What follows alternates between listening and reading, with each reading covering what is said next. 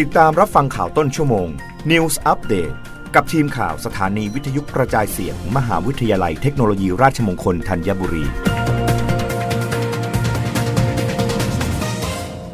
รับฟังข่าวต้นชั่วโมง โดยทีมข่าววิทยุราชมงคลธัญบุรีค่ะ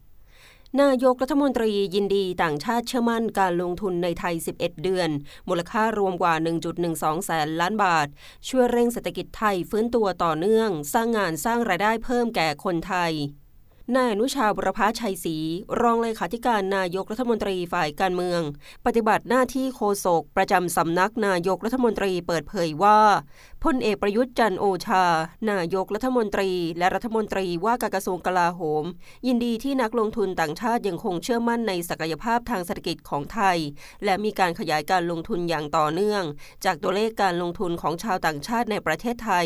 ภายใต้พระราชบัญญัติการประกอบธุรกิจของคนต่างด้าวพุทธศักราช 2542 ตลอด 11 เดือนของปี 2565 มูลค่ารวมกว่า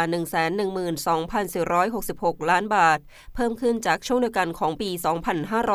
2564 ถึงร้อยละ74 เกิดการจ้างงานคนไทยกว่า 5,000 คน นายกรัฐมนตรียังขอบคุณหน่วยงานที่เกี่ยวข้อง ที่ขานรับและดำเนินงานตามนโยบายของรัฐบาลอย่างแข็งขัน ส่งผลให้เศรษฐกิจไทยมีสัญญาณบวกต่อเนื่อง ฟื้นตัวอย่างรวดเร็ว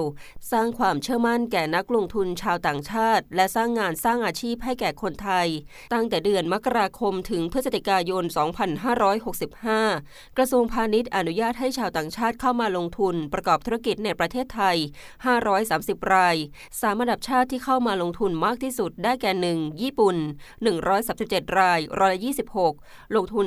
39,000 ล้านบาท 2. สิงคโปร์ 85 รายร้อยละ 16 เงินลงทุน 11,999 9 ล้านบาท 3. สหรัฐอเมริกา 70 รายร้อยละ13เงินลงทุน 3,343 ล้านบาท ธุรกิจที่ได้รับอนุญาตส่วนใหญ่สอดคล้องกับการพัฒนาโครงสร้างพื้นฐานของประเทศ นโยบายส่งเสริมการลงทุนของภาครัฐ และสนับสนุนธุรกิจที่เกี่ยวเนื่องกับอุตสาหกรรมเป้าหมายของประเทศ รับฟังข่าวครั้งต่อไปได้ในต้นชั่วโมงหน้า กับทีมข่าววิทยุราชมงคลธัญบุรีค่ะ รับฟังข่าวต้นชั่วโมง News อัปเดตครั้งต่อไป กับทีมข่าวสถานีวิทยุกระจายเสียง มหาวิทยาลัยเทคโนโลยีราชมงคลธัญบุรี